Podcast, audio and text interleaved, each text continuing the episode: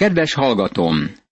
Az apostolok cselekedetei 12. részének 25. versével elérkeztünk e könyv második szakasza végéhez. Az evangélium eljutott Judeába és Samáriába. A következő fejezettől kezdődően látjuk, amint az evangélium tovább halad a föld végső határáig. Még mindig ez a továbbhaladás történik napjainkban is. Remélem, minnyáján részt veszünk ebben. Az apostolok cselekedetei végső nagyobb szakaszában, amely a 13. fejezettől a 28. fejezetig terjed, azt látjuk, hogy az Úr Jézus Krisztus munkálkodik a Szentlélekkel beteljesedett apostolok által, és eljuttatja az evangéliumot a föld legvéső határáig. Emlékszel rá, hogy a könyv kulcsa az a tény, amit Jézus mondott. Lesztek nekem tanúim. Ez nem úgy szólt az egyháznak, mint testületnek, hanem úgy, hogy én és te is meghalljam, mint nekem szóló parancsot.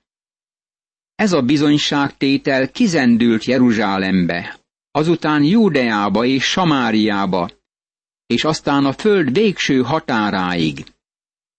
A jeruzsálemi korszak alatt láttuk, hogy az evangélium eljutott a zsidókhoz, és az egyház száz százalékban zsidókból és nem pogányokból állt. A következő időszakkal kapcsolatban láttuk, hogy az evangélium eljutott a samaritánusokhoz, és láttuk, hogy néhány pogány ember is megtért. Most az evangélium hivatalosan elindult útjára a föld legtávolabbi részei felé. A világ minden irányába tartó útjában jutott el az evangélium, ami őseinkhez is. Mi annak a ténynek a haszonélvezői vagyunk, hogy valaki végigmente világ útján, hogy elhozza hozzánk az evangéliumot. Nekünk is folytatnunk kell az evangélium továbbítását azon túl is, ahol vagyunk, hogy mindenki meghallhassa. Az evangéliumnak ebben a sodrásában Pál válik a fő vezetővé, és Péter eltűnik a színről. Isten hatalmasan fölhasználta őt. Most Pál kerül az élre, akit Isten fel akar használni. Amint látjuk a térképen, Pál Barnabással együtt kezdi misszió útját. Az első megálló Ciprus szigete, Barnabás otthona. Átkelnek a szigetre, aztán kikötnek Páfoszban, hogy átmenjenek a pamfiliai Pergába. Aztán belépnek Kis-Ázsiába, a mai Törökország területére, és elmennek a galáciai tartományba. Meglátogatják Antiókiát, Ikóniumot, Lisztrát, Derbét, majd visszatérnek Attáliába, és kikötnek ismét Antiókiában. Antiókiában, az ottani gyülekezetben volt néhány próféta és tanító. Barnabás és Simeon, akit Nigernek is hívtak, Cirénei Lucius és Manaén, aki Heródes negyedes fejedelemmel együtt nevelkedett, valamint Saul.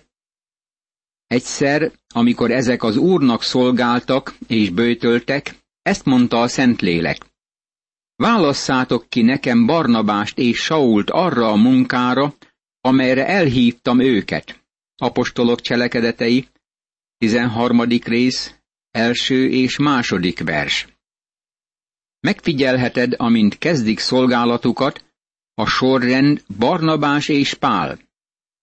Nem nagyon messzire jutnak el az első misszionárius úton, amikor Saul neve Pálra változik.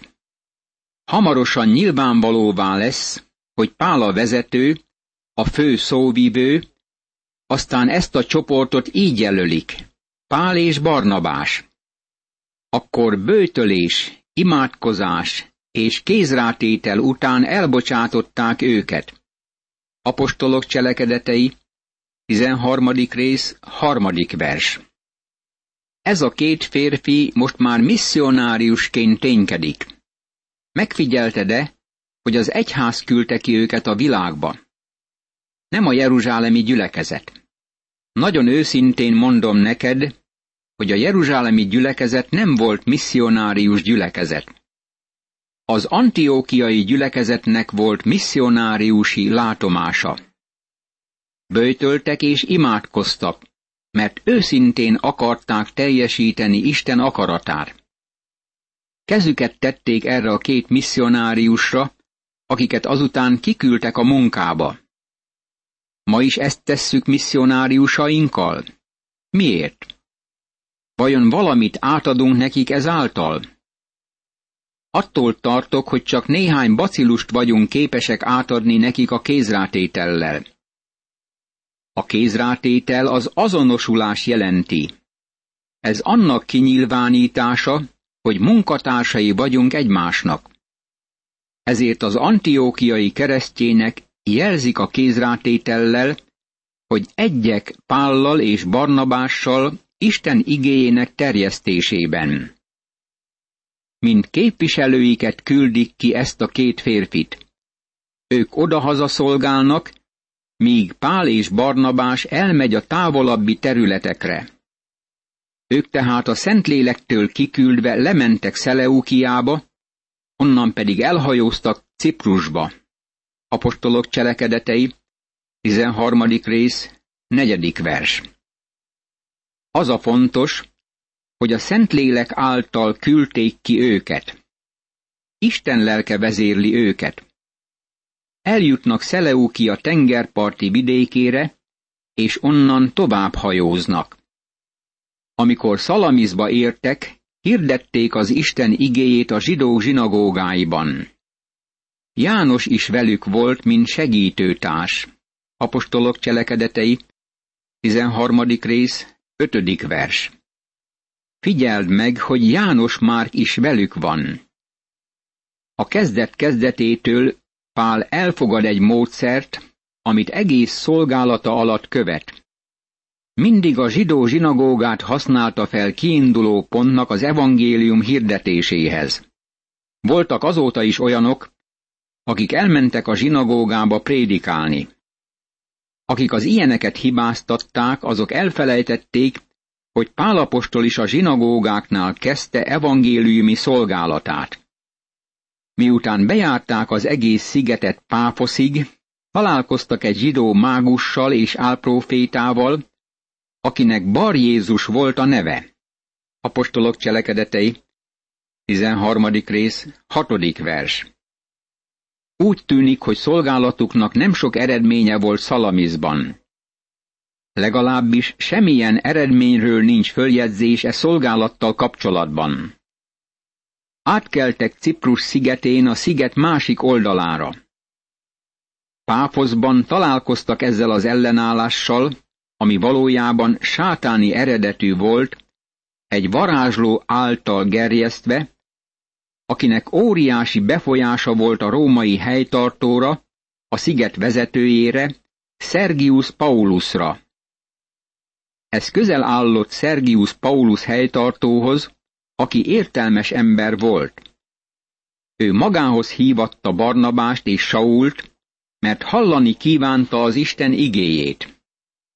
De Elimás, a varázsló, neve ugyanis ezt jelenti, szembeszállt velük, és igyekezett eltéríteni a helytartót a hittől.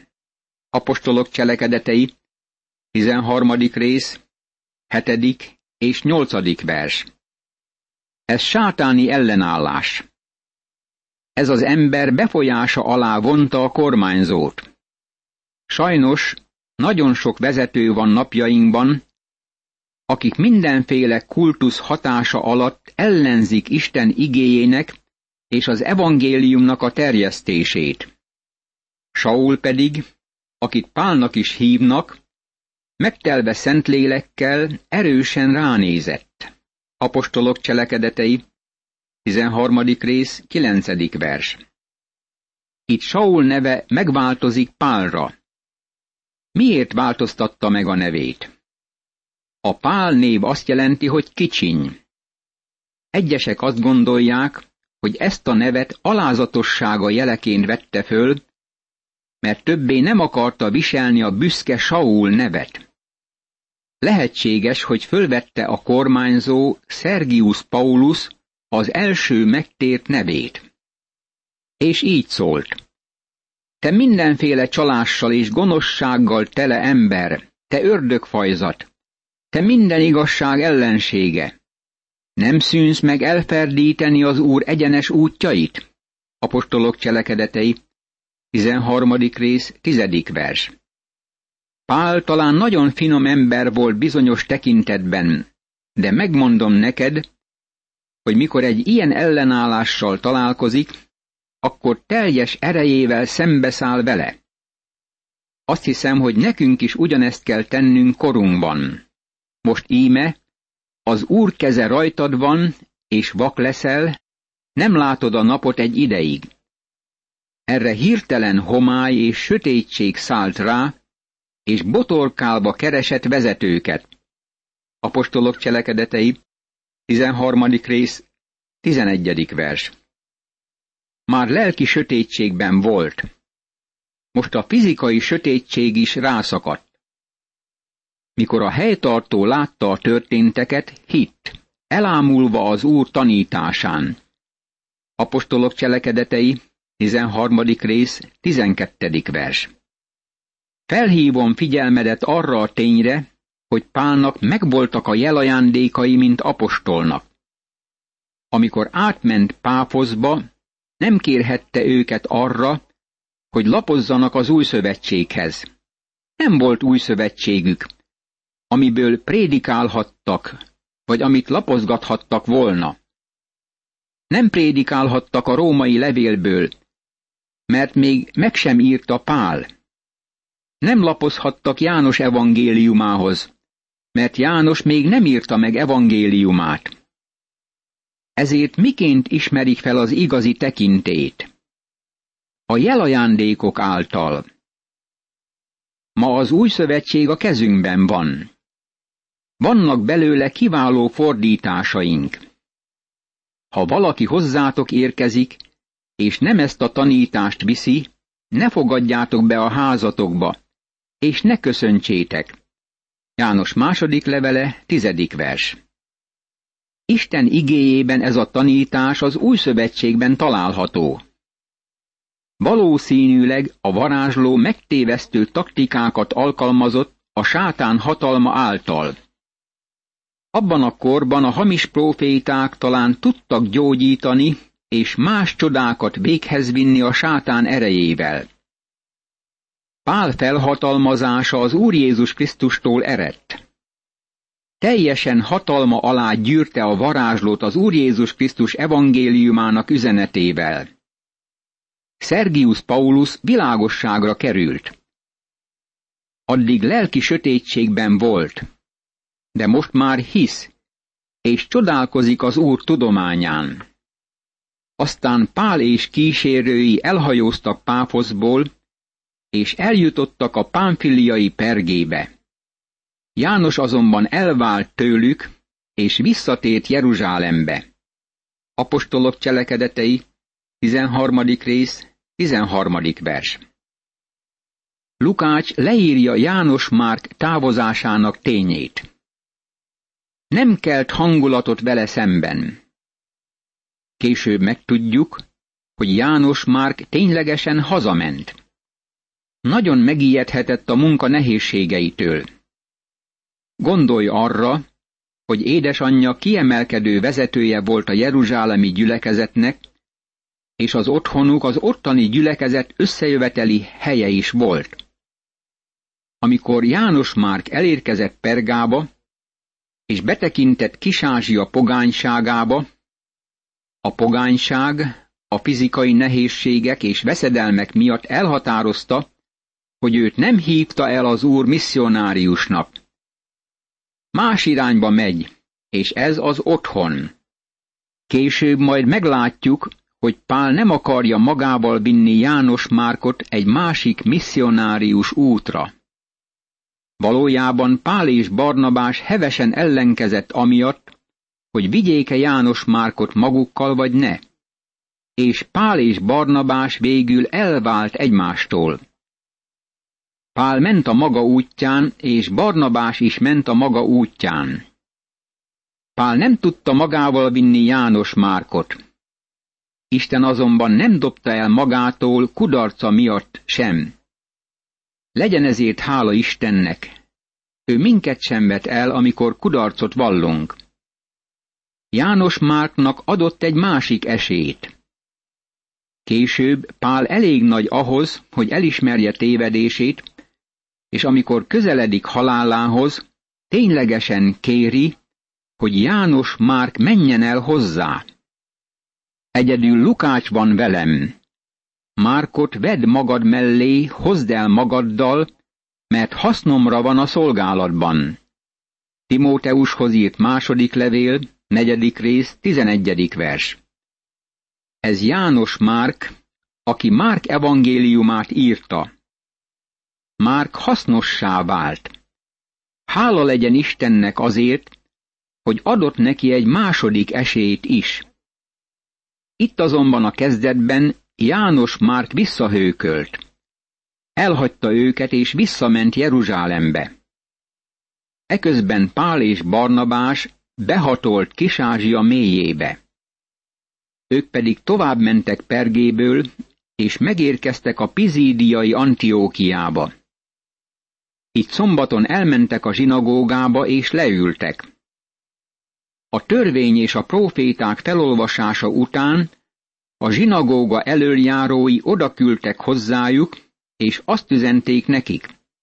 Atyám fiai, férfiak, ha van valami buzdító szabatok a néphez, szóljatok. Apostolok cselekedetei, 13. rész, 14. és 15. vers. Pál követi azt a módszert, hogy először bemegy a zsinagógába. A zsidók szétszóródtak az egész római birodalomban, és zsinagógákat létesítettek azokban a városokban, ahol letelepettek. Amikor látogatók érkeztek Jeruzsálemből, mivel hallani akartak a vallásos központjukról, meghívták a látogatót, hogy mondjon valamit. Ez mindig csodálatos lehetőséget kínált Pálapostolnak. Ő bizonyára felhasználta ezeket a legteljesebb mértékben.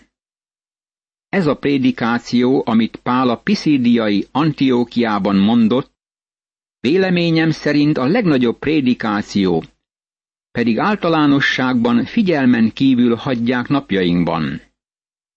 Ez Pál első följegyzett prédikációja, amit a zsinagógában mondott egy szombatnapon.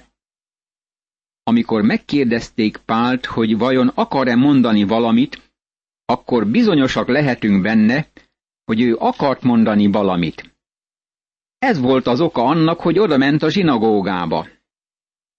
Pál felállt, intett a kezével, és ezt mondta.